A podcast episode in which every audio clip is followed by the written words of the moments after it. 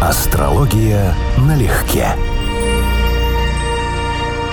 Привет, Константин. Здравствуй, Анечка. Друзья, кинематографический, любовный вам привет. Всем здрасте. Сегодня беседуем о фильме «Любить» 1968 года. Режиссер Михаил Калик, музыка Микаэла Таривердиева и Инесса Туманян, тоже режиссер, репортером выступает в этой ленте и задает людям вопросы. История фильма драматична, как, собственно, и судьба режиссера. Фильм, поскольку пошел изначально в разрез с советской идеологией, его без ведома Калика перемонтировали, кадры с Александром Менем вырезали, потому что в начале свое добро и резолюцию на то, чтобы фильм вышел на экраны, должен был дать главный киноинквизитор того времени Михаил Суслов. И, посмотрев картину, он вынес вердикт «За рубеж не выпускать, в стране не показывать». Забавно, что аналогичный смертный приговор в том же 1968 году получили фильмы Андрей Рублев, Тарковского, Комиссар Аскольдова и Асина счастье Кончаловского. Хм. Но через 20 лет Михаил Калик приехал ненадолго в Москву и из обрывков рабочего материала, который чудом сохранился у его ассистента тогдашнего по документальной хронике Инесса Туманян, он восстановил некое подобие первоначальной версии. Ту версию мы уже никогда не увидим, потому что ее конфисковали. На мой взгляд, фильм с явственной атмосферой оттепели, конец 60-х. Оттепель угу. уже на тот момент длилась более десятилетия. Угу. Она заканчивалась, даже если быть точным. Я тебя немножечко перебью. Да. Вот что, посмотрев фильм, я вот сейчас тебя слушаю и понимаю, что а, вот что я не понимал. Я еще удивился, как такое могло выйти в 68-м, потому что как бы оттепель уже фактически сворачивалась, а фильм явно не про любовь, а, скажем, про ее православную трактовку и пронизан библейскими цитатами, которые открывают каждую новеллу. Ну, то есть я еще удивился, что неужели оттепель дошла прям вот так далеко? Мне кажется, ты не прав в своем определении, что фильм про христианскую традицию любви. На мой взгляд, фильм как раз пытается дать максимальный объем того, что такое любить. Это же эксперимент, который сочетает и элементы игрового кино, и документального кинематографа, плюс, да, к каждой из четырех новелл идет эпиграф из Ветхого Завета. Угу. Но мне не показалось, что фильм является призывом. Если бы не было метакомментария в Мене, то можно было бы сказать, да, это было бы вот именно решайте сами. Но там есть человек, который совершенно явно продвигает четкую позицию. В отличие от там, документальных съемок, где люди разные и разных новелл, есть человек, который собирает это в единое целое. И в итоге его позиция становится позицией автора и заявлением. И поэтому, конечно, удивительно, что в советское время такой фильм вообще дошел до финала съемок. Согласно определению создателя картины, жанр это несколько необычных историй с анкетой и наблюдениями. Мне кажется, что слова Меня во многом просто выражают исходную суть взаимоотношений мужчины и женщины. Я, честно говоря, удивлена, что ты не согласен. Александр Мень не пытался, по-моему, абсолютно ничего навязать. Он говорил о том, что союз мужчины и женщины – это метафизическое явление, в чем он не прав. В наших с тобой рассуждениях, когда мы делали разные эфиры, все на тему отношений, угу. то, что я называю называю наш мини-сериал о любви, угу. мы с тобой как раз-таки соглашались в том, что любовью часто называют вовсе не безусловное чувство. Соглашались, что не каждый, пожалуй, на нее способен. Угу. Просто в локальном смысле максимальных возможностей отдельно взятого человека это может быть любовью его жизни, например, угу. да? Но так и соглашались с тобой, что нельзя разделить. Помнишь, формулу даже искали, остановилась я на Конфуции, что любовь — это сочетание всего. И духовной составляющей, интеллектуальной, эмоциональной, физической. С чем же ты тогда не согласен? Мень ничего не сказал в разрез этому. Если я правильно его понял, он отстаивает идею достаточно уже давно, не скажу выброшенную, но затерянную в истории философии, в том числе религиозной философии, про андрогинность человеческого существа, про то, что люди созданы изначально цельными, просто в двух полах. И про то, что вот мы как единое целое, а фактически это и есть мы. И любой вид разделения в любви, то есть любой как бы индивидуализм хоть в какой-то степени, он уже не про любовь. В теории, в виде фантазии, в виде религиозной догмы это сойдет, но к реальной жизни это отношения не имеет. Давай я процитирую его слова. Я убежден, что в основе единства мужчины и женщины лежит нечто глубокое метафизическое. Человек — это не дух и не тело. Человек — уникальное в природе духовно-телесное существо. Так ведь? Да, только он имеет в виду, что оно андрогинное. Он дальше фактически об этом говорит. Дальше. Поэтому в слиянии мужчины и женщины имеет огромнейшее значение и то, и другое. Здесь нельзя разделить, а мы разделяем. Например, когда секс господствует, здесь разделение. Разрезается живой человек, отделяется одно от другого, и получается карикатура на любовь. Мы говорим о платонической любви с улыбкой, потому что она есть своего рода тоже карикатура, но она все-таки безобидная карикатура. А любовь, построенная только на сексе,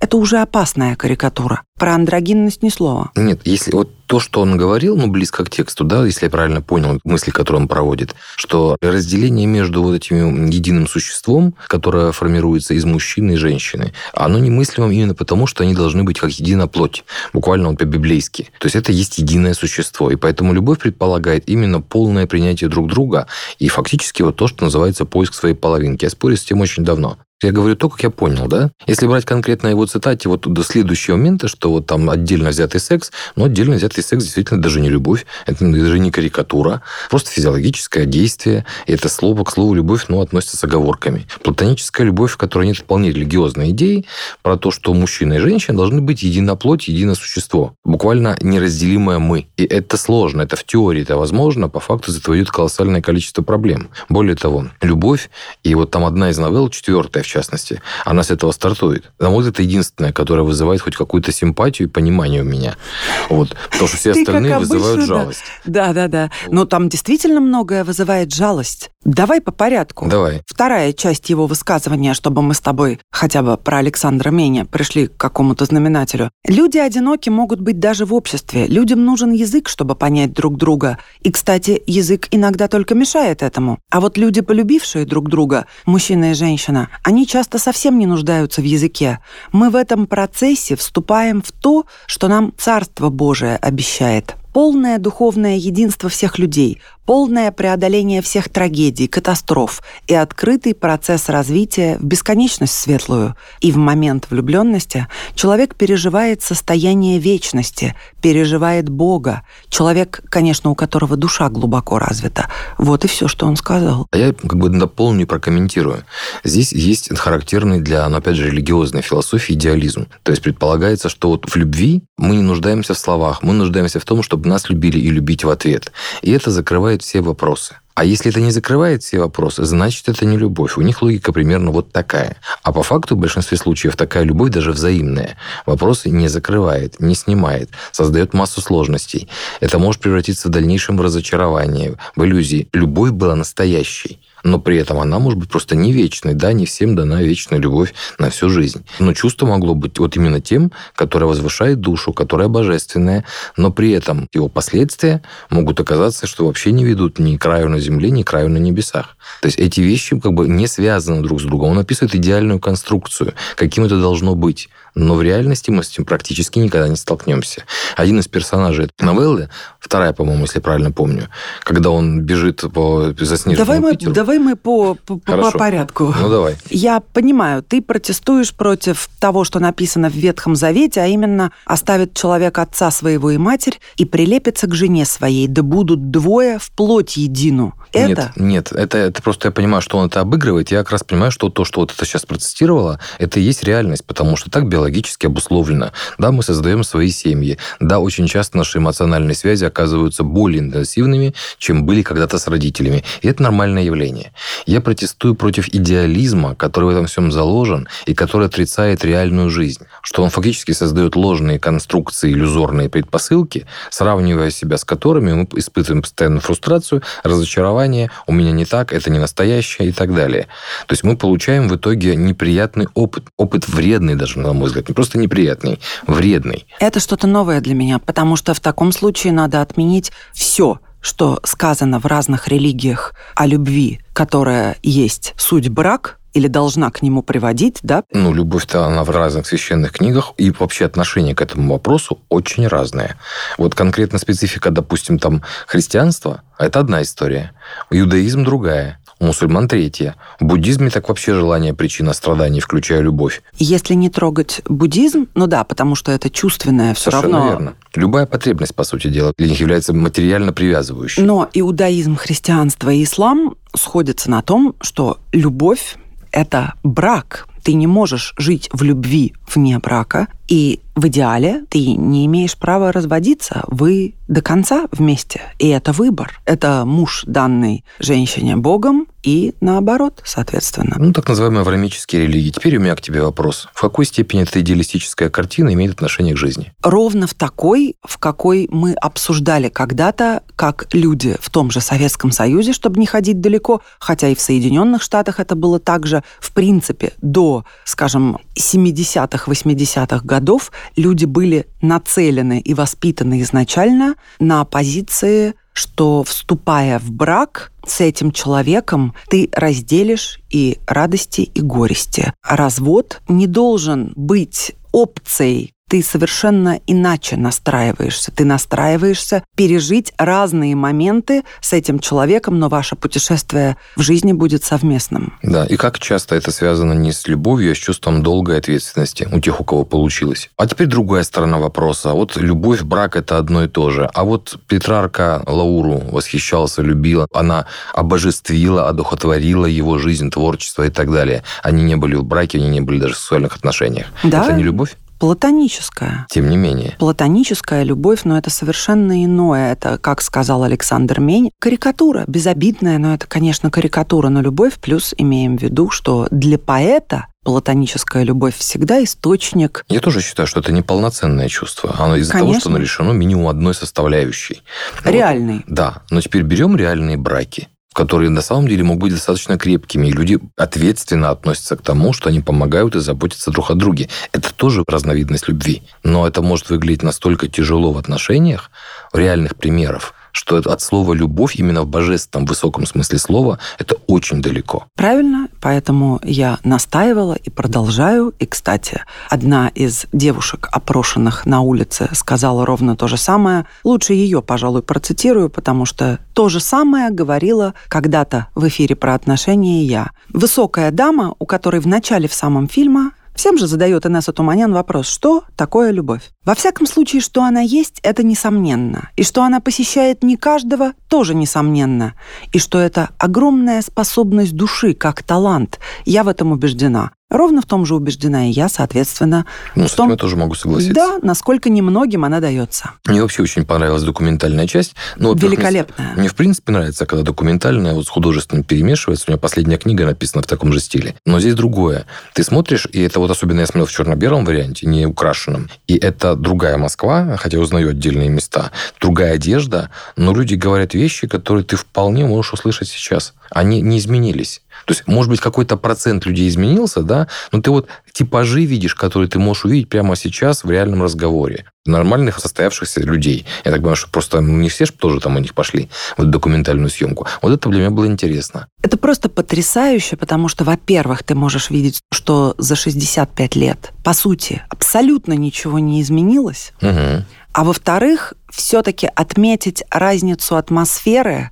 разницу глаз и посыла. Уверена, что сегодня пройди ты по улице Да. и опроси людей, такими светлыми ощущения не будут. Это правда, люди, люди более, более открытые. Даже не то, что я не про злобу. Более недоверчивыми, более злыми, более жесткими, более корыстными. Более корыстными, более циничными. Но все равно вот можно увидеть людей с такими же Безусловно, ответами. Ничего есть- не изменилось по гамбургскому счету, ничего. Мгм. Очень меня позабавил пожилой суровый мужчина. Да-да-да-да. Про любовь вам сказать? Да. Любовь есть. Но ее очень редко встретить сейчас, потому что мы эту любовь опошляем часто. Но тут прав. В особенности среди молодежи. Да-да-да. Она не понимает, что значит любить. Да-да-да. В свое время мы любили так, как надо любить. Любовь – это святое дело. Поняли меня? Все.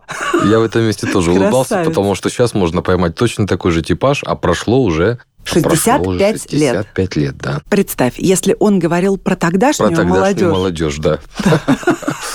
ничего не меняется, и это прекрасно и трагично одновременно. Да, вот я хотел сказать, что и трагично, и прекрасно одновременно. С обратной стороны зайти к задаче. И также, чем фильм прекрасен? Можно даже развенчать собственные внутренние мифы о том, что люди были какими-то зашоренными пуританами. Это точно, да. Потому что вот другой пожилой, поинтеллигентнее на вид мужчина говорит, про любовь трудно сказать, приятное занятие. Но разве это не цинизм с улыбкой? Ну, это конец 60-х. Тут уже много изменилось реально. Но понятно, что в 50-м этого бы, наверное, не сказали. Ну, это точно, да. 40-х, 50-х. Конечно. Молоденькая девушка, образчик наивности и просто чудо, помнишь? Думаю, что это очень хорошо, любовь. Я всегда готова любить, но сейчас у меня много работы. Это единственное, что меня удерживает от любви. И еще у меня есть муж, а я бы еще любила. Настолько девушка типовая, настолько это узнаваемо, и по нынешним, на самом Но деле, она разговорам. искренна в этом Искренне, и так да, наивна. всё да, да, да, да. Свой фильм о любви Калик снимал аж целый год.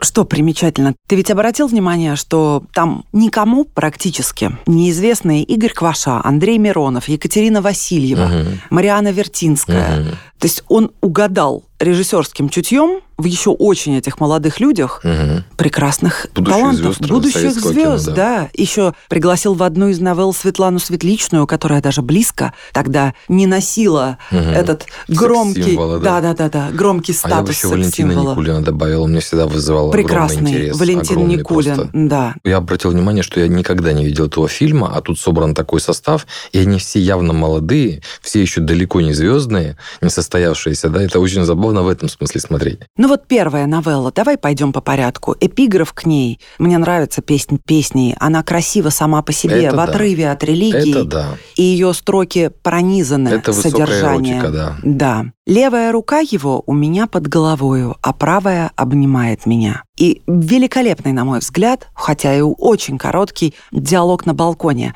Помнишь, Мариана Вертинская, самая, наверное, привлекательная внешне из всего фильма. Мгм. И она выходит к парню, что ты тут мокнешь? Смотрю на небо. И что ты там видишь? Как когда? Облака, звезды. Она говорит, ты мокрый и чокнутый. А он, а ты? Нормальная, серая. Серая? Да, только вот прячусь в цветные тряпочки. Слушай, мудрые слова героиня ее говорит. Не часто услышь. Обычно, пардон за прозу, все бабы как бабы, а я богиня.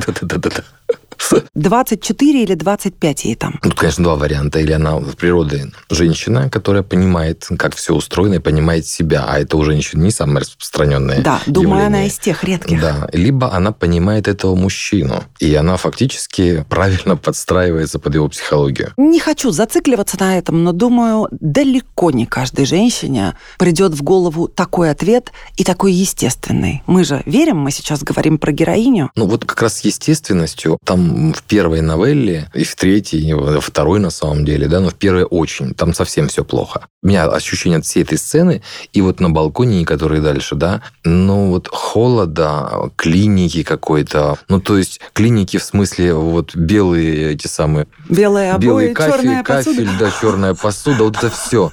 Да? Настолько оно искусственное, настолько оно неприродное. Да, вот этот момент, он очень какой-то личный, теплый, да, но практически все остальное вызывает у меня ощущение ну, не могу сказать. Вот я пытаюсь подобрать слово. Брезгливости нет. Жалости. Ну, вот какой же ты противный. вот ближе к жалости. Ближе к жалости. Помнишь, мы с тобой когда-то говорили, есть прекрасный, талантливый фильм «Любовь и голуби». Он тоже о любви. У меня реакция у него всегда была то ли одна, одна и та же. Мне там жалко всех. Мне жалко их просто очень, и одновременно мне... Но как-то, давай знаешь, не будем вот только приплетать Вот любовь и голуби сюда. Здесь совершенно другое кино, совсем ну, другое. это тоже про любовь. Это тоже про любовь, но оно потому и называется. Его мог бы назвать Калик «Любовь», но он назвал его «Любить». Это и как призыв, для меня во всяком Мгм. случае, и как попытка определить, что такое по всем героям каждой из четырех новелл, что для них любить вот в этом моменте. Вот именно это, я тебе могу сказать, мне в этом кино и не понравилось. Я у тебя вот буду выступать сегодня прямо оппозиционной стороной. А ты всегда, вот я скажу это, я произнесу, все фильмы от первого до последнего, которые мы обсуждаем, Мгм. ты начинаешь всегда с того, что мне в этом фильме не близок никто, мне Мгм. всех жаль, и Мгм. все вызывают чувство какой-то полубрезгливости, Ну, я, я- я не настолько хорошо помню материал, но я к чему? Вот я согласен с идеей, что любовь возвышающее чувство. И часть, вот мы только что говорили с тем, что говорил Александр Миня, тоже согласен. Но зарисовки, которые сделаны режиссером, практически все, это про то, где любви нет. Про то, что не как выглядит здоровье, а как выглядит болезнь. Я не люблю смотреть, как выглядит болезнь. То есть я смотрю на них и понимаю, да, все люди несчастливы по-разному. Но почему я смотрю на то, как они несчастливы? Мне это зачем? Ты хотел бы что-то сахарно-сладкое во всех четырех новеллах? Вот слава богу, что в последней четвертой было хоть что-то, где да, я понял, что мне это было интересно. Не иди сразу, пожалуйста, в конец. Давай ну, последовательно. просто первые три. Это еще раз, это разбор болезни психологической. Давай Первых их обсудим. Жалко. Идут в комнату танцевать в первой новелле да. с балкона. Медленный танец, медляки. На фоне стены, где висит портрет Маяковского да. в кепке с папиросой. Да. Это просто потрясающе. Такое фрондерство какое-то такое, да, у хозяина квартиры, ага. Валентин Никулин как раз играет неудел оставшегося без пары, сидящего на диване, который говорит, человек, в общем, должен жить так, будто кругом ничего не меняется. Вся разница только в скоростях. Раньше ездили на перекладных, теперь летают самолетами. Главное, конечно, успевать. И на вопрос «куда?» хорошо отвечает «ну, кому куда?». Довольно философская маленькая зарисовочка. А это не хозяин квартиры часом? Возможно, он же и хозяин квартиры. Там непонятно, кто хозяин, но, наверное, он. Потому что логично было бы предположить. Я понял так Но он без сюжету. пары. Да, он без пары. Возможно, хозяин квартиры. И здесь, еще раз, во-первых, неловкая ситуация, при которой приглашенные пары танцуют медляки в одной маленькой комнате. То есть, как бы вот, ну... А как обычно а это бывало? Меш... А что вам мешает пойти, ну, извините, да, например, на танцы? Есть какие-то места более клубные. Они тоже тогда были. Если пара, в принципе, уже сложившаяся, они могут танцевать и обниматься не обязательно в компании окружающих. Ну, то есть, тем более, видимо, мало знакомых. А судя по одежде, во всяком случае, у мужчин, они прям вот, ну, не в расслабленном состоянии. Миронов там, если я правильно помню, они все в костюмах. в костюмах, да. Выглядит это все как бы вот ощущением, знаешь, такого званого дня рождения, на котором надо праздновать, но праздновать не получается. Просто сборище молодых людей. Да, да, приличных, интеллигентных, но это не веселье. Это все как-то очень натянуто, очень деланно.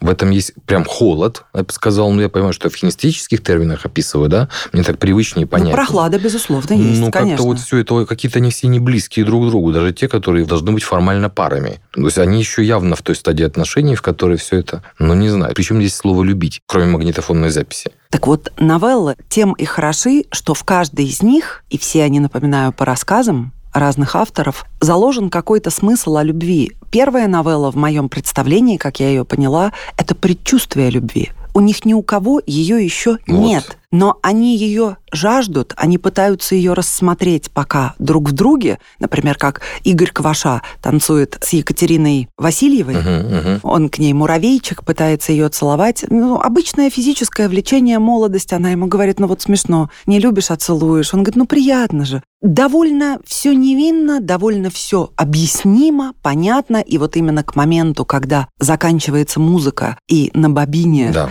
остаток — это диалог двух людей, мужчина и женщина. Мужчина просит женщину что-то наговорить, и это уже видно взрослые люди, ведь она ему говорит, ты уже старый, а все как мальчишка. И она признается ему в любви. И вот здесь они собираются, слышат, они понимают, что это что-то неизведанное. Они еще не знают этого чувства. Да, вот я почему Но говорю. вот ради этого новелла. Я понимаю, что ради этого финала задумана вся новелла, но большую часть времени, наблюдая за этими людьми, за сценарием, за сюжетом, я испытываю чувство неловкости вместе с ними, судя по всему. Ассоциирую себя с этими героями, я вижу, как они себя ведут, какие они каменные. Я понимаю, что кому-то из них просто скучно, что они как бы явно не в своей тарелке здесь все. Это не близкие отношения, не какой-то эмоциональный интим. Вот пример, который ты сейчас привела, да, насколько он разительно отличается от э, слова «любовь». То есть они вот, ну, даже не знают, зачем они вместе. А ты не думал, что на контрасте как раз зритель и по ответам реальных людей, и по этим Я новеллам, понимаю. и задается вопросом, Я понимаю, каковы что оттенки режиссерская любви. Да? задумка, видимо, была в том, чтобы показать контраст по отношению к искреннему, глубокому и непафосному чувству чувство. Да, и все вариации и заблуждения, и вариации восприятия людьми этого чувства. Понимание или непонимание, но стремление. Вот я поэтому и сказал, что... Всех когда, жалко. Да, когда ты видишь картину и ты видишь произведение искусства, тебе неприятно видеть, как эта картина покалеченная под ногами, как ее используют как подставку под чайник. То есть это не должно пошляться. А вот здесь как раз контраст в чем? Главное, там, три четверти фильма – это про то, где любви нет Я не хочу смотреть про болезни. Мне не радует Хорошо, ты уже посмотрел. Да. Не жалуйся, давай дальше. Друзья, как обычно, на самом интересном месте. Ну, в общем, эту тему мы, конечно, не закончили. Тут есть о чем поговорить. И всем пока-пока на сегодня. Астрология налегке.